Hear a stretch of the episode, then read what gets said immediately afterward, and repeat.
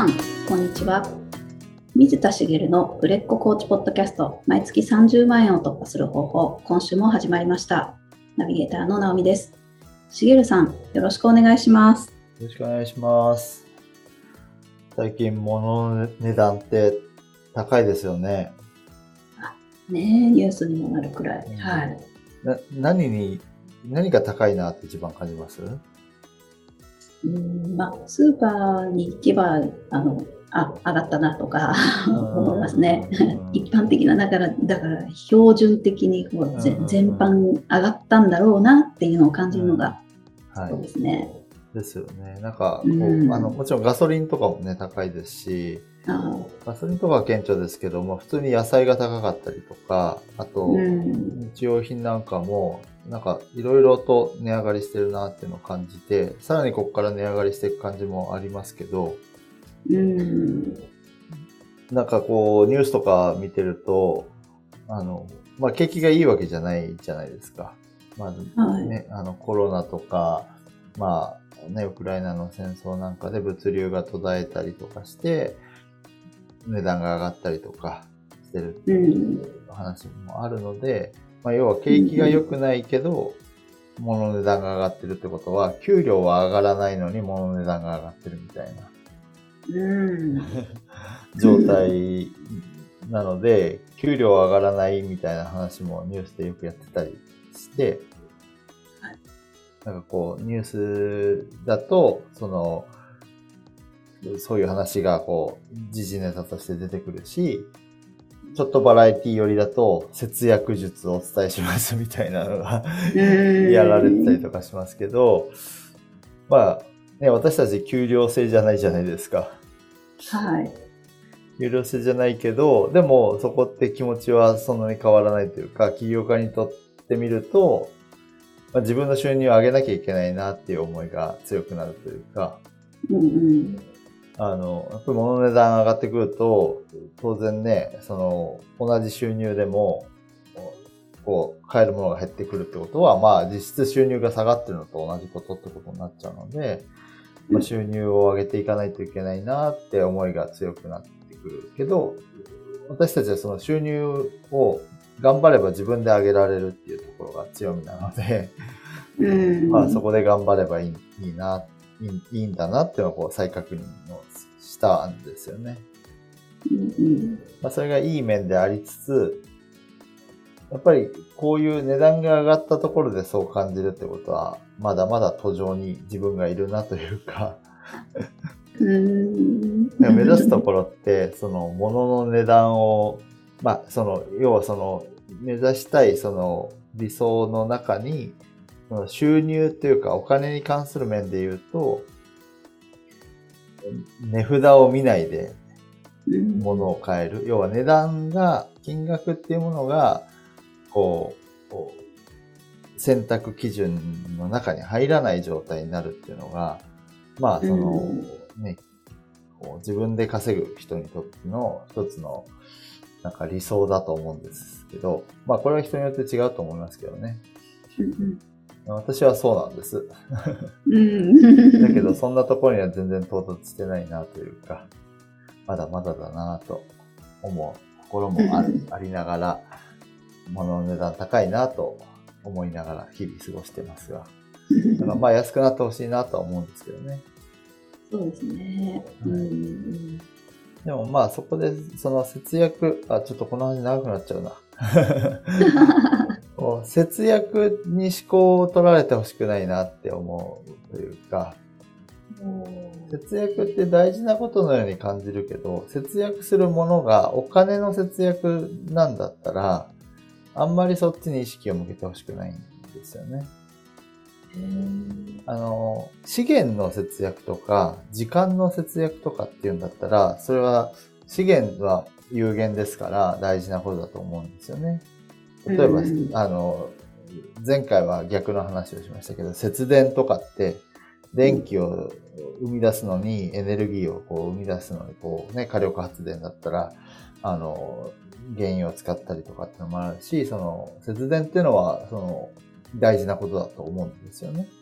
うん。何かこう資源、有限な資源を大切にしてリサイクルするとか、そういうのって大事なことだと思うんですけど、そのお金を節約するってことで言うと、お金っていうのは、あの、別に、あの、まあ、有限なように思いますけど、世の中を回ってるもので、自分のところにどれだけ入ってくるかっていうお話なので、うんお金の、こう、物の値段が高いから節約しなきゃってなるんじゃなくて、できれば収入を上げなきゃってなってほしい。これがまあ、あの、うん会社員の方でも起業家マインドを手にする、起業を目指す方だったら起業家マインドを手にするチャンスの一つうんなんですよね。うんどうしよう。今日この話したくなっちゃったな。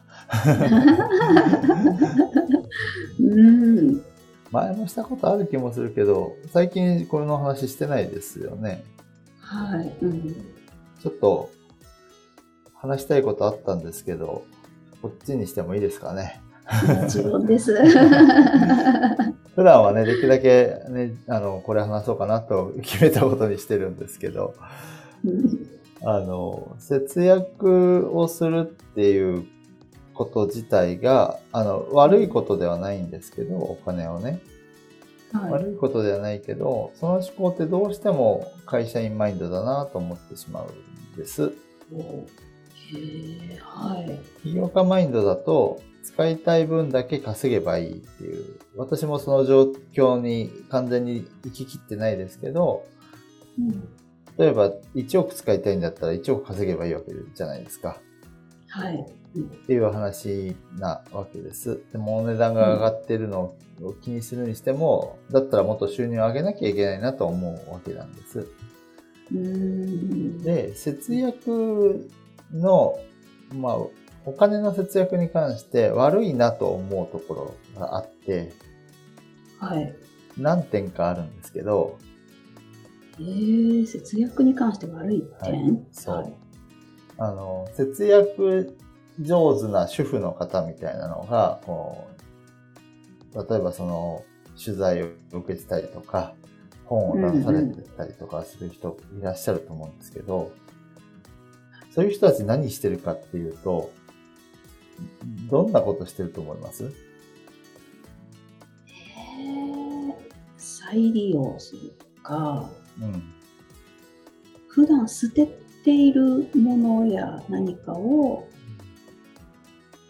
捨てずに長生きさせるみたいなこととか。うんまあ、それはその資源の節約にもなるので、とてもいいことだと思うんですけど、はい。節約っていう中には、その、例えば、ポイントを貯めて有効活用するとか、その、や、同じものでも値段はね、安いタイミング、高いタイミングってあるじゃないですか。安いタイミングに買う。例えば同じものでも、す例えば日用品だったらスーパーいくつか自分が行ってるところがあって、それの値段比較をして、この時間のここで買った方が安いとか、あーはいそうのを調べてそこで買うとか、なんかそういうのを一生懸命やられている話を聞くんですね。その本当に節約のプロみたいな方。あ、はあ、なるほど。はい。で、その節約のプロの方はいいんですよ。なぜかというと、それで取材を受けて本まで出して、実はそれを収入源にしてるんです、その人たちって。ああ、そっか。はい。つまり収入上がってるんですよ、その人。おお、節約っていうものによって、そうそう。そこに情熱はいを向けて、その、それをやり続けることができるタイプの人で、それをやった結果、節約しつつ収入も上がってるわけです。うんうんうん。だからその人はいいと思うんです。多分節約術だけで、あの、生活できちゃうはずなんです。節約しなくても。おお、確かに。はい。だからいいんですけど、その、一般の方がそれを真似してやろうとすると何が起こるかっていうと、その、物の値段の差って、その、一品一品見ると、せいぜい数十円とかじゃないですか。はい。で、それを探し出す労力とか、ああとよくあるのが、その値引きシールが貼られるのを狙うみたいな。はい。別に期限が迫っていても、その日に食べちゃうものなら別にいいじゃないですか。はい。だからうん値引きシールが貼ってあればそれを手に取るのはいいんですけど、貼られる時間帯を抑えてその時間帯に行くみたいなことをする。何をやってるかっていうと、自分がそこの時間に縛られたり、それを調べたり、こう、広告を比較したりとかね、チラシを見たりとか、い、ろいろ調べて、ポイントを貯めるとか、そういったことに、こう、結構な時間を使ってるわけです。うーん。だったらその間にバイトなりパートなりした方が、1000円節約するのは大変だけど、1000円稼ぐのって、バイトやパートだったら1時間2時間で絶対終わるはずなので。そっちの方が早いはずなんですよ。本当ですね。なので、時間を無駄にしてるんですよね。わかりますよね、この感覚。ええなるほど。だから、はい。起業家マインドじゃないっていうのはそこで、収入を上げる方に切り替えれば、節約分は取り返せるんです。節約で1000円作り出すのって結構苦労すると思うんですよ。うんうんうん。だけど、1000円稼ぐのはそんなに大変じゃないはず。っていうことに気づかず頑張って、こう自分が持ってるお金の範囲で、特にその専業主婦の方で、その自分がお金を稼いでないっていう人だと、どうしても節約の方に目線が行き過ぎてしまうこともあるので、もし起業を目指したいんだったら、節約っていうところは何を節約してるのかなってのを考えてほしくて、時間を、うえっと、その分の時間を取られて、え本当は稼げるのにっていうお金の面もあるし、一番こう、なんだろうな、えっと、節約しなきゃいけないというか、一番失って取り戻せないものって、私は時間だと思っていて、うんうん。寿命を伸ばすのって難しいですよね。はい。うん。もう残り時間はある程度決まってくるわけです。もちろん80歳で亡くなるのか100歳で亡くなるのかわかんないですけど、でもっと早く亡くなる方もいますけど、長生きしたってせいぜい100歳過ぎなわけですよね。うんうん。元気な時間があと100年続く人ってのはいないわけです。うんってことは1時間1時間どんどん減ってってるわけですよね。うん。減るしかないものって時間なんですよ。うん。お金は増やせるけど。はい。貴重な時間を増やせるお金を減らないように頑張ることに使うのって、すごいそのもったいないと私は感じるんです。なるほど。はい。ただ、そこに向けてなぜかその節約することにモチベーションをこう高く持てる方っていうのが世の中いっぱいいらっしゃるんですよね。うんうんうん。でそういう方は好きでやってるのでまあいいんですけど、うん。起業家向きじゃないなとは思います。うん。で、これを聞いてくださってる方が、まあ、コーチとして起業して、独立して起業して稼ぎたいと思ってるんだったら、そ、そこはできれば捨ててほしいと思っていて、なぜかっていうと、あの、もうコーチとしての目標金額が1億とか2億とかっていう人は少ないかもしれないけど、もしあなたの年収が1億2億あった時に、その節約しますかって話なんですよね。うん。いや、いくらでも買えるじゃないですか。その3倍、4倍のものを買ったっていいわけです。買ったっていいだけのお金があるのに、その節約を本当にするのかな？そうなった時。うんうん。そうなった時にしないなと思うんだったら、それは自分が本当にやりたいことではないってことなんです。うん。そうですね。はい。節約にモチベーションが維持できる人ってのは、節約できた分が目に見えてわかる範囲だからなんですよね。うん。例えば、月1万円節約できたら相当すごいと思うし、2万3万節約できる人ってすごいと思うんですけど、うん。年収1億あったら、2万3万のためにそこにモチベーションがいくかっていかないんですよ、普通は。うん。はい。つまり、あなたのモチベーションが今あるのは、収入が低いからってことになっちゃうんです。あなるほど。はい。そうですね。そうなんですよね。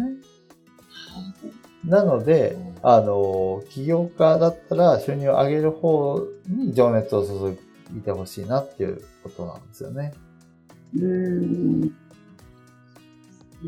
で、だけど今は節約にモチベーションが上がるし、上がるんだからいいじゃないって思う方もいらっしゃるんですけど、確かにモチベーション、節約しなきゃいけないと思って頑張るんじゃなくて、節約することにモチベーションが上がるっていうならいいんですけど、はい。いいんですけど、でもやってほしくないんです。うーん。なんでかっていうと、わかりますかね、もう本当に時間がもったいないですもんね。時間がもったいないっていうのもあるんですけど、うん。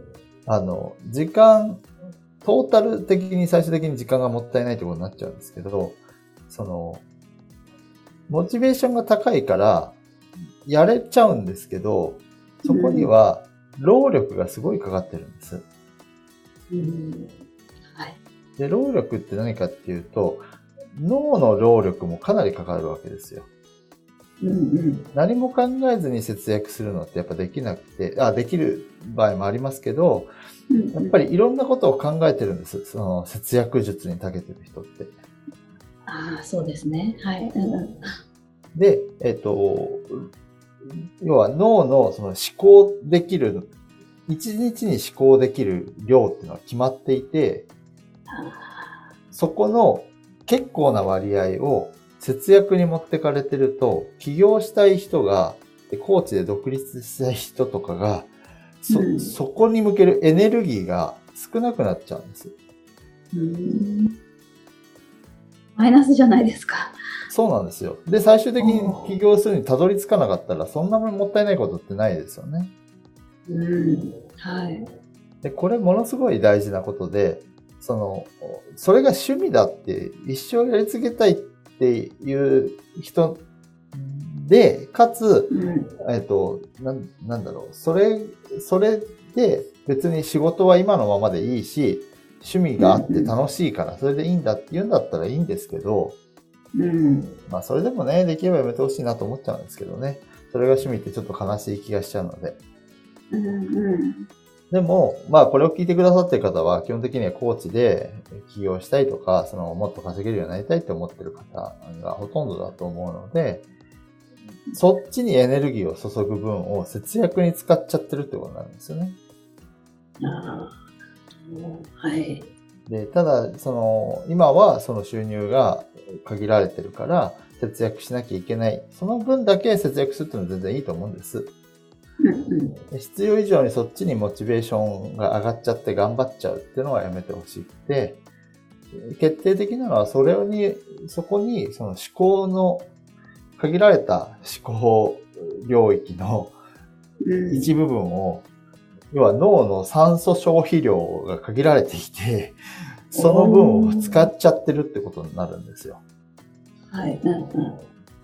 で、あの、まあ、コーチングを勉強してる方とかだとわかると思うんですけど、なんか一日セミナーを受けた日、真剣に受けて、あの、今日は濃かったなと思えば思うほど、知恵熱みたいな、体がポーってなったりする状態って経験したことがあると思うんですけど、やっぱ脳を使い続けると、結構脳は疲労するんですよね。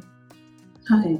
あの、もちろん戻ってきますけど、戻ってくるんですけど、その日はもう、要はパンクするような状態になっちゃって、終わった時にはこう、ポーっとしちゃったりするんです。うん。これ現実的に起こるんですけど、つまり、その、限られた分を一生懸命そこにエネルギーを注いだ日なわけですよ。うん。で、その一生懸命注ぐのを節約にしちゃうともったいないよっていう話なんですけど、もっと広く言うと、その、やりたいことがある、目指してるものがあるんだったら、脳の領域をそっちにできるだけ上げてほしいんですね。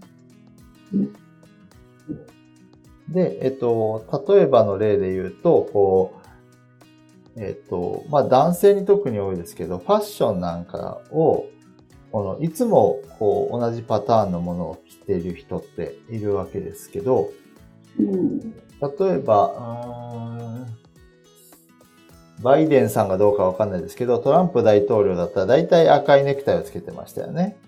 はい。で、オバマさんはえっと、ダークめの紺のジャケットのスーツ。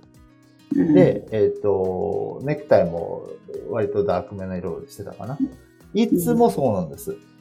ああれ、だって大統領なんですから、いろんなファッションしたっていいし、あの、別にそういうね、あの、スタイリストさんもいるかもしれないし、つけたっていいわけですよ。お金だってあるんでしょうし。だけど、なんで彼らがそういうことをしてるかっていうと、朝起きた時に、その、どの服にしようかなっていう思考をする時間やその労力を割いてるんですね。これはもう経営者なんかだと有名な話なんですけど、要はそのファッションはもうこれと決めたものにしておくことで、そこに気気遣いをしなくてよくなるんです。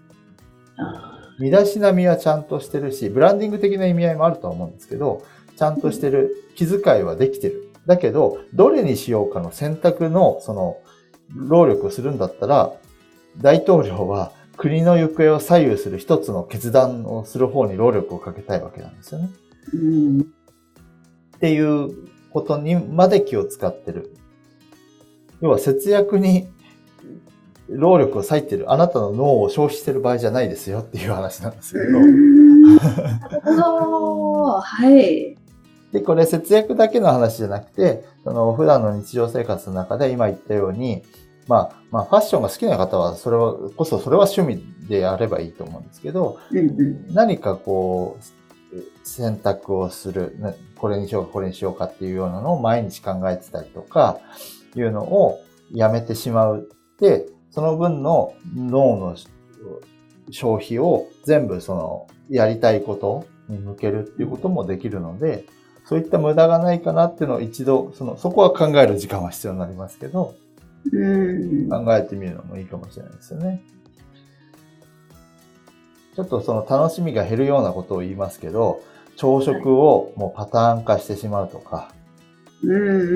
朝食を食べる方だったら、朝何食べようかなって迷う時間を減らすとか、朝、例えばどっかに行って食べるとかっていう人もいるかもしれない。カフェに入るとか、コンビニで買って、えー食事、職場で食べるとかっていう人もいるかもしれないですし、家で食べるっていう方もいるかもしれないですけど、そこにかかってる、その、迷う時間、迷う労力っていうのは結構脳を消費しちゃうので、それをやめて、あ、今日はこれにしようっていうのを、もう、また、毎日ずっと一緒である必要はないですけど、うん。